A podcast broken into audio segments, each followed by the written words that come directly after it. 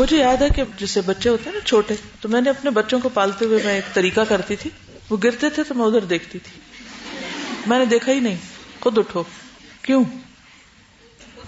خود سیکھے اٹھنا سیکھے اللہ یہ کہ کوئی ایسی چوٹ لگی ہے کہ اب وہ واقعی نہیں اٹھ پائیں گے یا پھسل گئے یا کچھ۔ یعنی جہاں وہ نہیں اپنی ہیلپ کر سکتے، صرف اس وقت، اس حد تک سکھایا اچھا اب ایسے کرو، اس کو پکڑو، وہ کرو وہ کرو وہ کرو، باہر نکلو۔ جیسے اندر گئے ویسے باہر نکلو۔ یہ چیز اٹھا کے لائے واپس رکھو۔ کیونکہ ہم اتنی پیمپرنگ کرتے ہیں بچوں کی کہ وہ ساری زندگی ان کو کچھ کرنا نہیں آتا پھر۔ اللہ یہ کہ بہت ہی شدید قسم کی کوئی صورت حال ہے تو ٹھیک ہے، ورنہ ہر چیز پہ صدقے، واری، قربان، بیکار کرنے والی باتیں۔ چلیے۔ قل ان صلاتي ونسكي ومحياي ومماتي لله رب العالمين۔ شريك له. وبذلك امرت وانا اول المسلمين. سب مسئلوں کا ایک حل. ان صلاتی و نسخی و محیا و مماتی للہ رب العالمین رب العالمین رب کون ہوتا ہے؟ یہ اتنا اچھا ترجمہ نہیں ہے پالنے والا. جب ہم صرف پالنے والا کر دیتے ہیں نا، تو پھر ہم چاہتے ہیں ہم بس پلتے ہی رہیں۔ اور کوئی ہمیں بس کھلاتا پلاتا رہے اور ہم موٹے ہوتے رہیں۔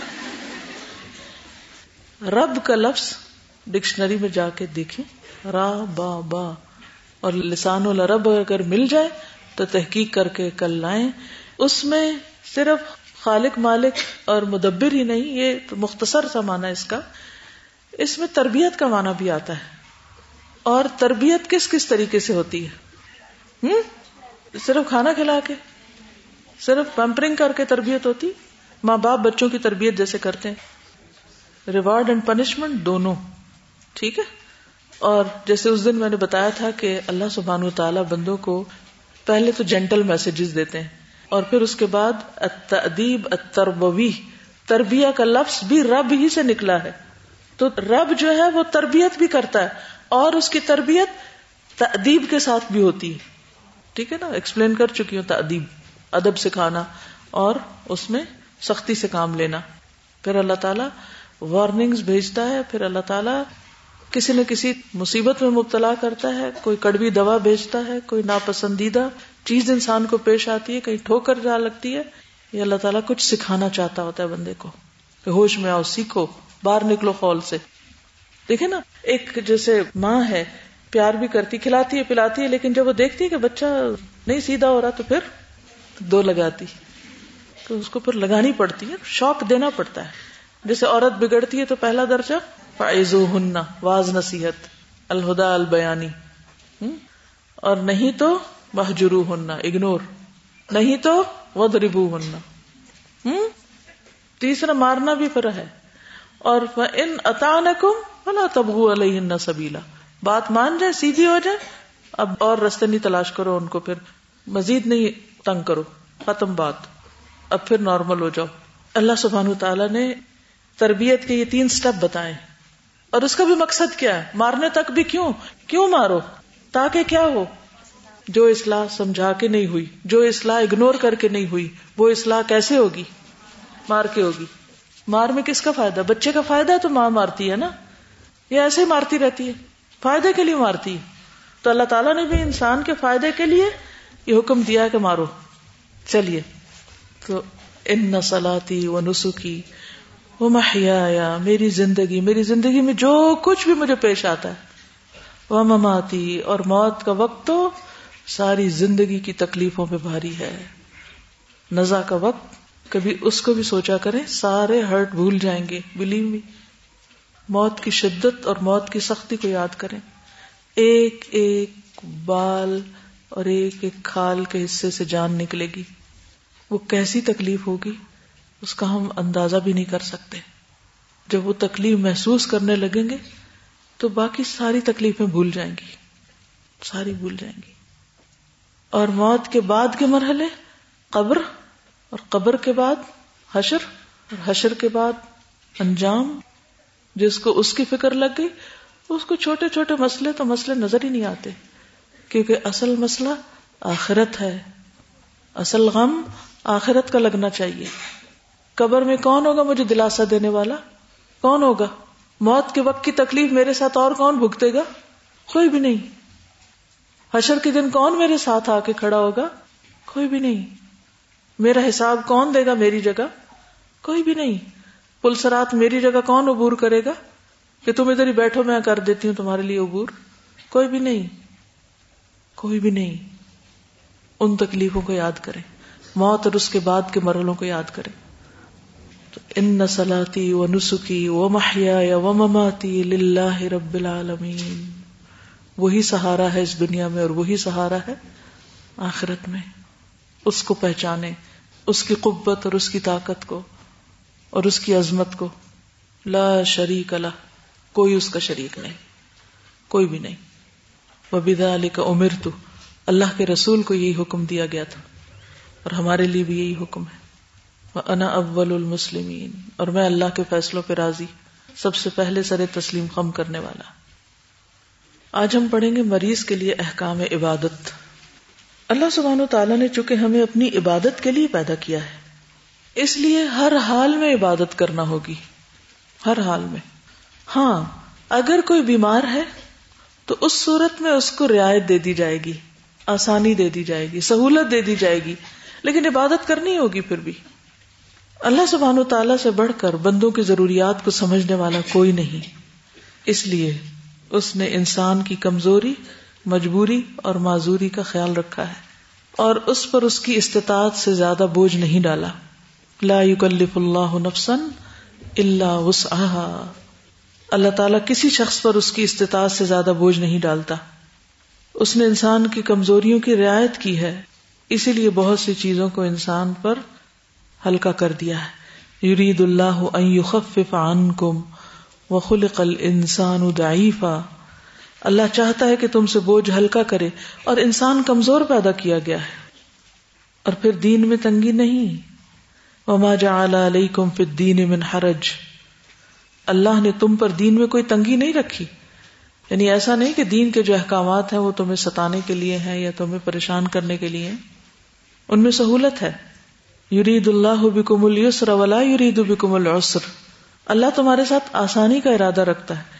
اور تمہارے ساتھ تنگی کا ارادہ نہیں رکھتا۔ لیکن آسانی کب ہوتی ہے؟ کیسے ہوتی ہے؟ آسانی کب سمجھ آتی ہے؟ جب انسان تنگی سے گزرتا ہے۔ ان مال عسری یسرا۔ تکلیف آئی، بیماری آئی، تو اس کے ساتھ ہی اللہ نے تہارت میں، نماز میں، روزے میں، ہر چیز میں آسانی کر دی۔ رسول اللہ صلی اللہ علیہ وسلم نے فرمایا، بے شک اللہ تعالیٰ نے اس امت کے لیے آسانی کو پسند کیا ہے۔ اور اس کے لیے تنگی کو ناپسند کیا اور یہ بات آپ نے تین بار کہی اور فرمایا، اس امت نے تنگی کو پکڑ لیا اور آسانی کو چھوڑ دیا۔ نبی صلی اللہ علیہ وسلم نے فرمایا، ان دین یسر یقیناً دین آسان ہے۔ اس کا مطلب کیا ہے کہ قابل عمل ہے۔ دین آسان ہے اور آپ کا نہیں، مجھے تو نماز بڑی مشکل لگتی ہے، بڑی بھاری ہے مجھ پر۔ بیمار کیا، میں تو صحت مند بھی ہوں تو مجھے بڑی مشکل ہے۔ ہاں مشکل ہے۔ وہ انہا لکبیرتن اللہ علی الخاشعین۔ مگر خوشو کرنے والوں پر مشکل نہیں ہے۔ رسول اللہ صلی اللہ علیہ وسلم نے فرمایا، اللہ تعالیٰ نے مجھے مشکلات میں ڈالنے والا اور سختی کرنے والا بنا کر نہیں بھیجا، بلکہ اس نے مجھے معلم اور آسانی کرنے والا بنا کر بھیجا ہے۔ اس لیے اپنی اپنی استطاعت کے مطابق اللہ سے ڈرتے ہوئے اپنی عبادات کو بجا لانا چاہیے۔ فتق اللہ مستطاعتم نبی صلی اللہ علیہ وسلم نے فرمایا، اگر میں تمہیں کسی بھی چیز کا حکم دوں تو اسے اپنی طاقت بھر بجا لاؤ۔ یعنی میکسیمم جتنا کر سکتے ہو کر لو۔ جو انسان نہیں کر سکے گا، وہ اللہ کو پتا ہے کہ بس اس سے آگے اس کی ہمت ختم ہے۔ اب اس سے آگے نہیں اٹھا سکتا ہاتھ اپنا۔ فروزن شولڈر ہوتا ہے نا، جس کا ہوا نہیں، اس کو پتا بھی نہیں کہ وہ کیا ہوتا ہے۔ سنا ہی ہوگا آپ نے بھی۔ تو اس میں کیا ہوتا ہے کہ آپ ایک سرٹن لیول سے اوپر ہاتھ نہیں اٹھا اٹھائیے ہاتھ۔ جو نہیں اٹھا سکے گا، اس کو تکلیف ہوگی۔ کتنی آسانی جلدی سے اوپر کر دیا ٹھیک؟ اچھا۔ اب اگر کسی کا ہاتھ یہاں تک اٹھتا ہی نہیں تو اس نے نماز پڑھنی تو وہ کیسے پڑے گا؟ کہ کوئی آئے اور وہ دھکا دے کے اس کا ہاتھ اوپر اٹھائے؟ نہیں، وہ اگر اتنا بھی کر لے گا، اتنا بھی کافی یہ اس کا مان ہے۔ فتق اللہ مست تم جتنی استطاعت ہے، طاقت ہے، یہاں تک لے جانے کی، یہاں تک لے جاؤ۔ یہاں تک لے جانے کی ہے، اس تک پیچھے لے جاؤ۔ لیکن اگر یہاں سے بھی نہیں اٹھتا تو کوئی بات نہیں۔ اللہ کو پتا ہے لا یکلف اللہ نفسن اللہ وسعہ یہ وسع کیا ہے؟ اتنا اٹھتا ہے یا اتنا اٹھتا ہے یا اتنا اٹھتا ہے یا اتنا اٹھتا ہے۔ ٹھیک ہے، یہ وسع ہے۔ اور ہر ایک کی وس فرق ہے، مختلف ہے۔ حضرت عائشہ فرماتی ہے کہ رسول اللہ صلی اللہ علیہ وسلم سے جب بھی دو چیزوں میں سے کسی ایک کے اختیار کرنے کے لیے کہا گیا تو آپ نے اسی کو اختیار کیا جس میں آپ کو آسانی معلوم ہوئی، بشرطے کہ اس میں گناہ نہ ہو۔ اب یہ نہیں کہ آسانی ہے اور وہ حرام کام ہے تو اس لیے انسان وہ کر لے کیونکہ رسول اللہ صلی اللہ علیہ وسلم نے آسانی لی تھی۔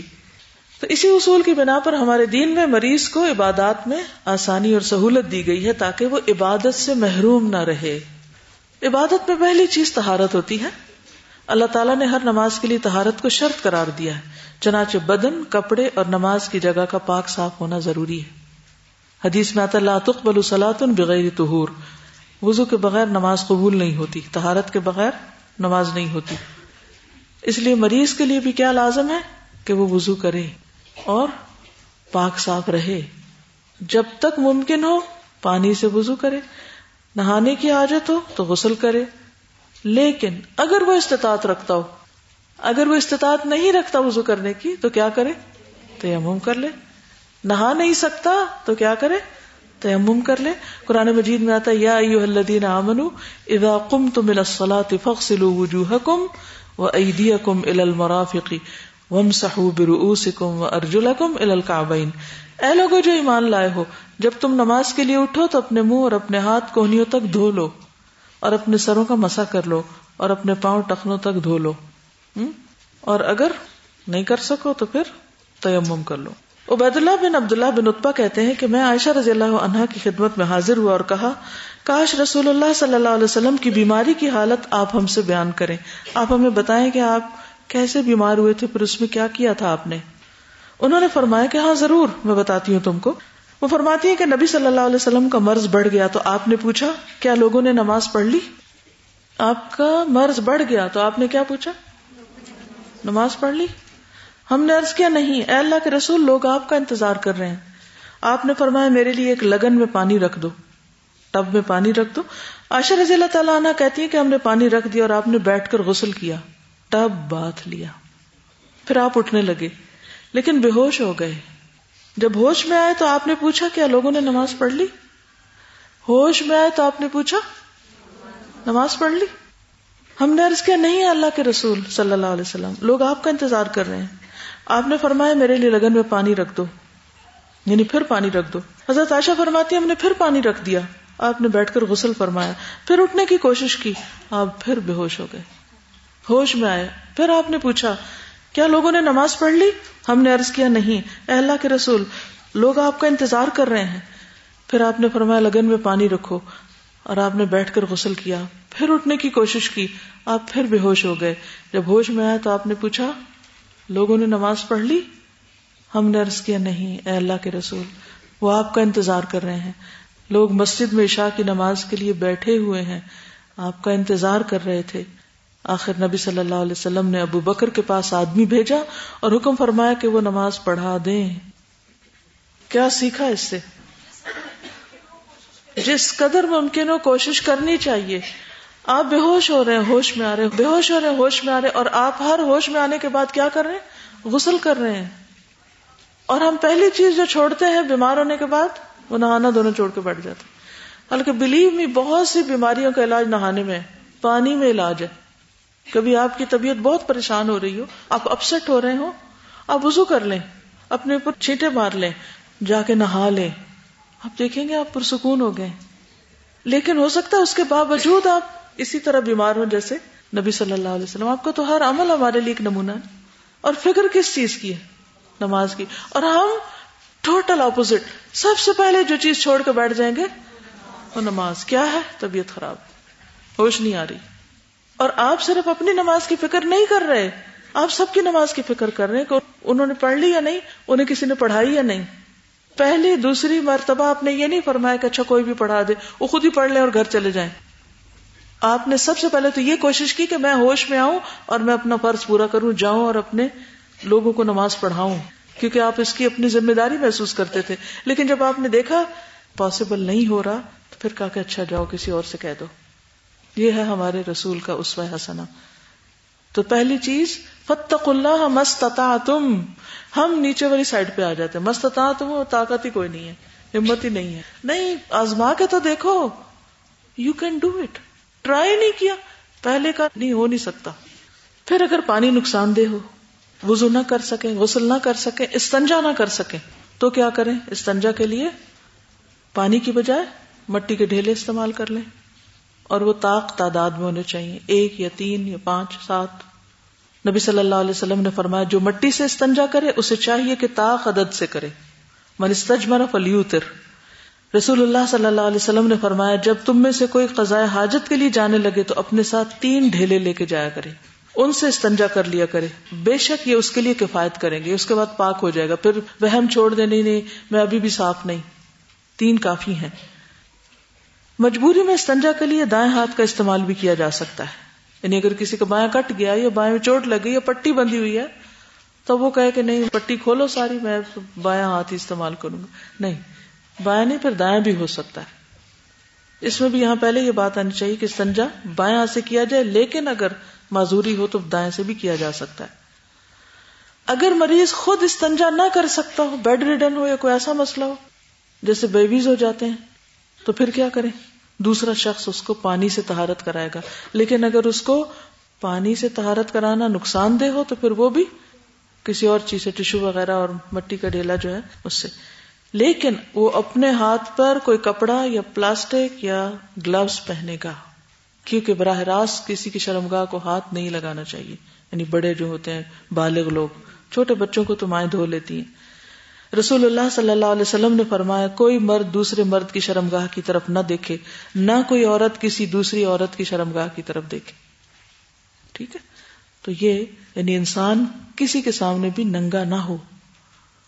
بیمار بھی ہے تو کوشش کرے کہ جس حد تک کور کر سکے۔ اگر غسل بھی دے رہے ہیں کسی کو، تو بھی۔ اور اگر غسل میت ہے، تو بھی اس کو بالکل ننگا نہیں کر کے رکھ دینا چاہیے۔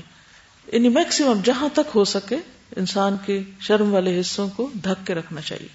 مریض جسم کے دوسرے حصوں سے کیسے نجاست دور کرے؟ مثلا اگر کہیں اور خون لگ گیا ہے، کوئی اور چیز لگ گئی ہے، پھر کیا کرے؟ جسم کے جس حصے پہ نجازت لگی اسے دھو لینا چاہیے، لیکن اگر پانی نہ ہو یا اس کے استعمال سے تکلیف بڑھ جانے کا اندیشہ ہو، تو گیلا کپڑا یا تولیا جسم کے اس حصے پر پھیر لیا جائے۔ ٹھیک ہے؟ اسپنجنگ کر لے۔ رسول اللہ صلی اللہ علیہ وسلم دو قبروں کے پاس سے گزرے۔ آپ نے فرمایا انہیں عذاب دیا جا رہا ہے۔ کسی بڑی بات سے نہیں۔ رہا یہ شخص تو یہ پیشاب سے نہیں بچتا تھا یعنی اس کے چھینٹوں سے نہیں بچتا تھا، اور دوسرا چغل خوری کرتا تھا۔ دوسروں کی بری باتیں آ کے بتاتا۔ تو اس سے بھی کیا پتا چلتا ہے کہ مریض کو بھی میکسیمم نجاست سے پرہیز کرنا چاہیے۔ اللہ یہ کہ پھر کوئی ہے ہی نہیں کرنے والا کیا اور بات ہے۔ کپڑوں سے نجاست دور کی جائے۔ اب کپڑے پہ نجاست ہو تو اس کا وہ حصہ دھو کر پاک کر لیا جائے۔ پورا کپڑا دھونے کی ضرورت نہیں، صرف چھینٹ والی جگہ یا گندی جگہ۔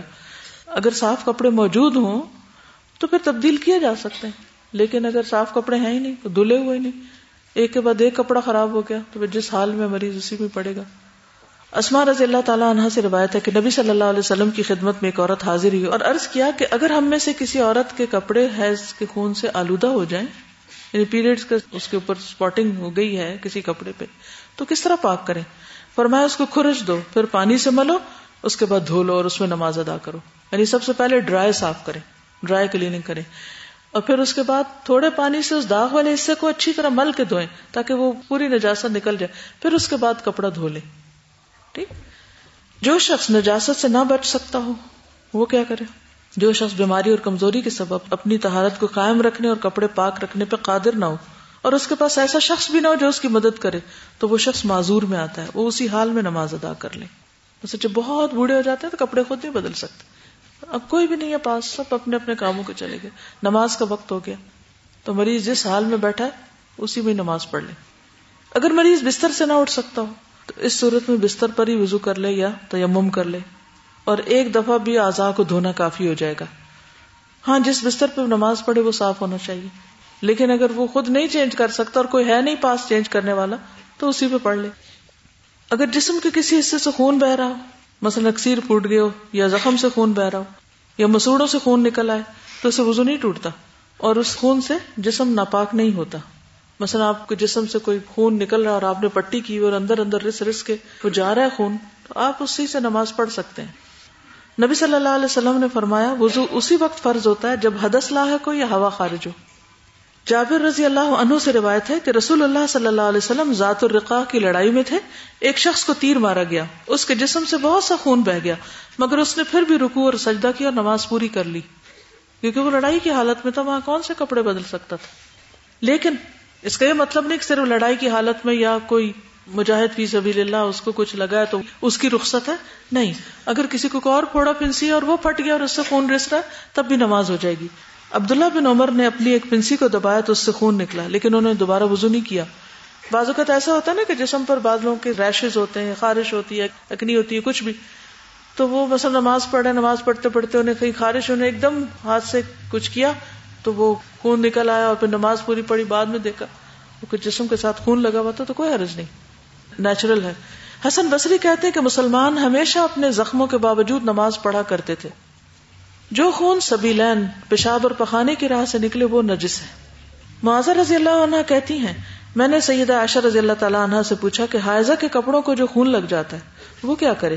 انہوں نے کہا کہ اسے دھو لے، اگر اس کا نشان باقی رہے یا کچھ زردی وغیرہ سے اس کو تبدیل کر لے یعنی اس کے اوپر کچھ اور لگا دے۔ کہتی ہے کہ مجھے رسول اللہ صلی اللہ علیہ وسلم کے ہاں تین تین حیض آتے تھے۔ ٹھیک ہے، حضرت عائشہ کہتی مگر میں اپنا کوئی کپڑا دھوتی نہیں تھی۔ اس کا کیا مطلب ہے؟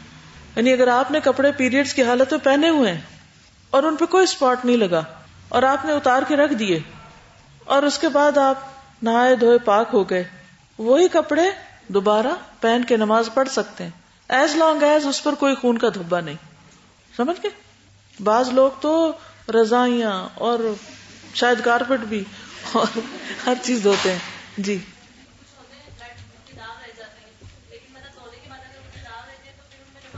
یہی تو میں نے کبھی بتایا ہے کہ اس کا رنگ کسی اور بوٹی وغیرہ سے وہ جو برس یا کوئی اور رنگ لگا کے تبدیل کر دے۔ مطلب یہ ہے اس کا کہ جیسے کوئی پاؤڈر وغیرہ یا کوئی اور چیز اس طرح کی اوپر لگا دی جائے کہ جس سے وہ بظاہر بہت بڑا داغ نظر نہ آئے۔ کچھ کپڑے ایسے ہوتے ہیں نا کہ جب تک ان میں بلیچ نہیں ڈالا ان کا رنگ نہیں جاتا کسی بھی چیز کا، تو پھر ایسی صورت میں اگر آپ کے پاس بلیچ نہیں ہے تو پھر آپ کیا کریں؟ دو دھو کے دھویا۔ یا ایسا صابن نہیں ہے کہ جو اس کا داغ نکالے۔ ایسی صورت میں پھر اس کے باوجود بھی پڑھا جا سکتا ہے۔ ایک تھوڑی سی بات تھی اسی سے ریلیٹڈ کہ جو اسپرنگ میٹریس ہوتے ہیں جیسے پیچھے ہوئے تو اس کے اندر جیسے پیشاب وغیرہ چلا جاتا ہے۔ تو چلا جاتا اس کے اوپر صاف چادر ڈال کے پھر اگر کوئی مریض پڑھنا چاہے تو پڑھ لیں یعنی انسٹنٹ جو کپڑا ہے نا نجس وہ ہٹا دیں سلسل بال اور بواسیر کے مریض۔ سلسل بال ہوتا ہے بڑھاپے میں بعض لوگوں کو ایسی بیماری ہو جاتی ہے کہ ان کا مسانے پہ کنٹرول نہیں رہتا اور ایک ایک قطرہ ان کا پیشاب کا نکلتا رہتا ہے اور مسلسل کچھ نہ کچھ جسم سے باہر آتا رہتا ہے اور ان کو کنٹرول ہی نہیں ہوتا۔ اور وہ کیا کریں؟ یعنی ان کا پیشاب خارج ہوتا ہی رہتا ہے۔ تھوڑی مقدار میں ہوتا ہے لیکن ہوتا ہے۔ اور بواسیر میں بھی چونکہ اس میں سے بھی خون رشتہ ہے، تو اب وہ کیا کرے؟ جو شخص سلسل بال یعنی پیشاب کے قطرے ٹپکنے یا بواسیر کا مریض ہو، اس پر ہر نماز کے وقت جسم اور کپڑے میں لگی گندگی کو دھونا اور نیا وضو کرنا ضروری ہے۔ کیونکہ یہ کہاں سے آ رہا ہے؟ سبیل ہے۔ سبیل کا مطلب راستہ۔ انسان کے جسم کے وہ دو راستے جہاں سے نجس، ناپاک چیزیں نکلتی تو اس خون کو اور اس پیشاب کو دھونا ہوگا۔ سمجھ گئے؟ لیکن اگر یہاں کہیں کٹ لگے بازو پہ، ہاتھ پہ، اس کی خیر ہے۔ اگر ہو سکے تو نماز کے لیے صاف کپڑے پہن لے ایسا مریض اس وضو سے اس وقت کی نماز پڑھ سکتا ہے۔ اگلی نماز سے قبل دوبارہ وضو کرنا ضروری ہے۔ اگر وضو کی طاقت نہیں تو تیمم کر لے۔ ایسا مریض نماز کے دوران خارج ہونے والے خون یا پیشاب کے قطروں کو کپڑوں اور جسم پر پھیلنے اور نماز کی جگہ گرنے سے بچاؤ کے لیے کپڑا باندھ لے۔ انڈر ویئر استعمال کرے۔ آج کل ایسے مریضوں کے لیے پیڈز اور پیمپرز بھی دستیاب ہیں۔ یعنی مثلاً اس نے وضو سے پہلے استنجا کیا، پیڈ چینج کیا، وضو کیا، نماز پڑھی، پھر اگلی نماز کا وقت آ گیا۔ وضو باقی ہے، لیکن پیشاب نکلا ہوا ہے۔ یا بواسیر کے خون نکلا ہوا ہے، تب وہ کیا کرے گا؟ دوبارہ وضو کرے گا اگلی نماز سے پہلے۔ لیکن ایک وضو سے ایک پوری نماز پڑھ سکتا ہے۔ چاہے اس دوران اس کا پیشاب نکلتا رہے نماز کے دوران۔ کیونکہ اس کا تو کسی وقت رکتا ہی نہیں۔ اور اس کو تو وہ خون بھی اگر رستا ہے تو اس کو تو نہیں پتا چلتا کہ اب رس گیا، کتنا رس گیا، تھوڑا یا زیادہ۔ تو ایسی صورت میں ایک دفعہ وضو کر کے پاک صاف ہو کے پوری نماز پڑھ لے۔ لیکن اگلی نماز کے لیے پھر دوبارہ۔ حضرت عائشہ فرماتی ہے کہ ابو حبیش کی بیٹی فاطمہ رسول اللہ صلی اللہ علیہ وسلم کی خدمت میں حاضر ہوئی اور اس نے کہا، میں ایک ایسی عورت ہوں جسے استحاظہ کی بیماری ہے۔ استحاظہ کہتے پیریڈز کے علاوہ بھی اسپاٹنگ سارا مہینہ ہوتی رہے انسان کو۔ اس لیے میں پاک نہیں رہتی۔ کیا میں نماز چھوڑ دوں؟ آپ نے فرمایا، نہیں۔ یہ ایک رگ کا خون ہے، حیض نہیں۔ پھر جب تمہیں حیض آئے تو نماز چھوڑ دو۔ جب یہ دن گزر جائے تو اپنے بدن اور کپڑے سے خون کو دھو لو۔ پھر نماز پڑھو۔ آپ نے یہ فرمایا کہ پھر ہر نماز کے لیے وضو کرو۔ یہاں تک کہ وہی حیض کا وقت پھر آ جائے۔ کیونکہ پیریڈس کا خون دوسرے خون سے مختلف ہوتا ہے۔ وہ پتہ چل جاتا ہے۔ یعنی عام خون جو ہوتا ہے، وہ اگر کسی روئی پہ لگے یا کپڑے پہ لگے تو اس کی اسمیل اور اس کا رنگ فرق ہوتا ہے بنسبت پیریڈس کے خون کے۔ پیشاب کی تھیلی والا مریض، بعض لوگوں کو پیشاب کی تھیلی لگتی ہے تو وہ اس حالت میں بھی پڑھ سکتا ہے کیونکہ وہ اگر اتار دے گا تو سب کچھ ناپاک ہو جائے گا۔ پھر زخمی شخص، جسم پر کسی جگہ زخم اور پانی کے استعمال سے زخم خراب ہونے کا اندیشہ ہو، یا ایسا شخص وضو یا غسل کرنے کی صورت میں زخم کے ارد گرد کی جگہ کو تو صاف کر لے اس خون کو، لیکن زخم کے اوپر ہر وقت اس کو دھونا اور اس کو صاف کرنا ممکن نہیں ہوتا یا نقصان دہ ہوتا ہے تو اس پر بس ایسے مسا کر لے۔ اس کا طریقہ یہ ہوگا کہ ہاتھ کو پانی سے گیلا کر کے اس جگہ پر پھیر لیا جائے، اس کافی ہے۔ اگر پورا جسم زخمی ہے تو تیمم کر لے۔ زخم پر پٹی یا پلستر ہے تو اس کے اوپر سے مسا کر لے۔ لیکن مریض کی جسمانی صفائی کا خیال رکھا جائے۔ ہر حال میں۔ اور اس میں صرف یہ نہیں کہ کوئی پیشاب لگ گیا خون لگ گیا یا کوئی ظاہری نجاست ہے، بال وغیرہ بھی صاف کرنے چاہیے اس کے۔ تو ایسے مریض جو اپنے انڈر لیگز بال خود صاف نہ کر سکتے ہوں تو کوئی دوسرا ان کے لیے کر سکتا ہے، کیونکہ وہ بھی نجس ہو جاتے ہیں۔ وہ چالیس دن سے اوپر ٹائم نہیں گزرنا چاہیے کہ انسان اپنی صفائی نہ کرے۔ غزوہ رجی کے موقع پر کفار نے کچھ مسلمانوں کو پکڑ لیا، جن میں سے ایک حضرت خبیب تھے۔ تو ان کو حارث بن عامر کی اولاد نے خرید لیا۔ کیونکہ جنگ بدر کے دن خبیب نے حارث کو قتل کیا تھا، تو انہوں نے اس کا بدلہ لینا چاہا۔ تو خبیب ان کے پاس قید رہے۔ جب سب کافر خبیب کو شہید کرنے کے لیے جمع ہوئے، تو خبیب نے حارث کی ایک بیٹی سے زیر ناف بال صاف کرنے کے لیے اس طرح مانگا۔ تو اس نے دے دیا۔ یعنی ٹھیک ہے، مجھے مارنے سے پہلے میں اپنی صفائی کرنا چاہتا ہوں۔ تو اس سے کیا پتا چلتا ہے کہ اگر کوئی بالکل بیڈ ریڈن مریض ہو، تو اس کے بال ایسے نہیں چھوڑ دینے چاہیے۔ کچھ دن پہلے کراچی میں تھی، پچھلے دنوں جب میں۔ تو ہم اسی طرح غسل میت کی بات کر رہے تھے۔ تو ہماری ایک ساتھی ہیں، تو انہوں نے کئی میتوں کو غسل دیا۔ میں اپنے دل کی نرمی کے لیے ان سے کچھ سوال کر رہی تھی۔ میں نے کہا، آپ یہ مجھے بتائیں کہ کیا ایک مردہ جسم دوسرے مردہ جسم سے فرق ہوتا ہے؟ رنگت کے اعتبار سے اسمیل کے اعتبار سے کس کس چیز میں فرق ہوتا ہے؟ جسٹ وانٹ ٹو نو کہ اپنی موت کو یاد کرنے کے لیے۔ تو اس نے کئی چیزوں کا فرق بتایا کہ کچھ اتنے نرم ہوتے ہیں، کچھ اتنے سخت اکڑے ہوئے ہوتے ہیں، کچھ کا رنگ بدلا ہوا ہوتا ہے، کچھ ایسا ہوتے ہیں کچھ ویسے ہوتے ہیں۔ جنرل سینس میں کسی کا نام لے کے نہیں، کہ کسی میت کا نام لے کے نہیں اس طرح کی باتیں کرنی چاہیے، کیونکہ اس کا بھی ایک سطر ہوتا ہے نا۔ پھر وہ بتانے لگی کہ بعض بوڑھے یا بعض بیمار اور معذور لوگ ایسے ہوتے ہیں کہ جن کی میتیں بالکل صاف ستھری سی ہوتی ہیں۔ ان کے کوئی بال نہیں بڑے ہوتے، ان کے جسم سے اسمیل نہیں آ رہی ہوتی، ان کے لواحقین نے بہت اچھا ان کو رکھا ہوتا ہے۔ لیکن کچھ ایسے ہوتے ہیں کہ ان کے انڈر آرم، انڈر لیگز، بال کئی کئی انچ بڑے ہوئے ہوتے ہیں۔ یعنی جو نقشہ انہوں نے کچھ چیزوں کا کھینچا تو ہاربل تھا۔ پاؤں کے ناخن، ہاتھوں کے ناخن بازوقت بہت بڑے بھی ہوتے جوئیں تک پڑی بھی ہوتی ہیں۔ رشتے دار پاس نہیں پھٹکتے کوئی حال نہیں پوچھتا، کوئی خیال نہیں رکھتا اور مریض بےچارا سسک سسک بہت ہو جاتا ہے۔ اور اسی حال میں کسی اسلامی ادارے کو کال کر دیتے آئے ہماری میت کو غسل دے دیں۔ اگر ان کو کہا جائے، بھی تمہاری بیٹی ہے، بہن ہے، ماں ہے، آؤ تم تو کہتے نا ہمیں ڈر لگتا ہے۔ جنہوں نے اس کے مرض میں نہیں، اس کا خیال رکھا، وہ غسل کے وقت کہاں آئیں گے؟